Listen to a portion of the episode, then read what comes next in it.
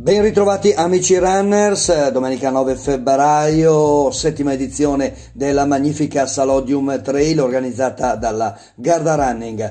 Circa 800 atleti sulla linea di partenza dello stadio Lino Turina per il trail competitivo 20 km con 1000 metri di livello circa e il non competitivo di 11 km. La vittoria per Alberto Vender al maschile in un'ora 23 e 52 della Valchiese, secondo Alessandro Rambaldini, Atletica Valli Bergamasca LF, il terzo Patrick Facchini GS Bondo. Al femminile la vittoria per la francese Melina Clerc, Team Tornado, un'ora 42.52, davanti a Martina Bilora del gruppo escursionistico Falchi Olginatesi, la terza piazza per Tiziana Bianchini del gruppo podistico Pellegrinelli.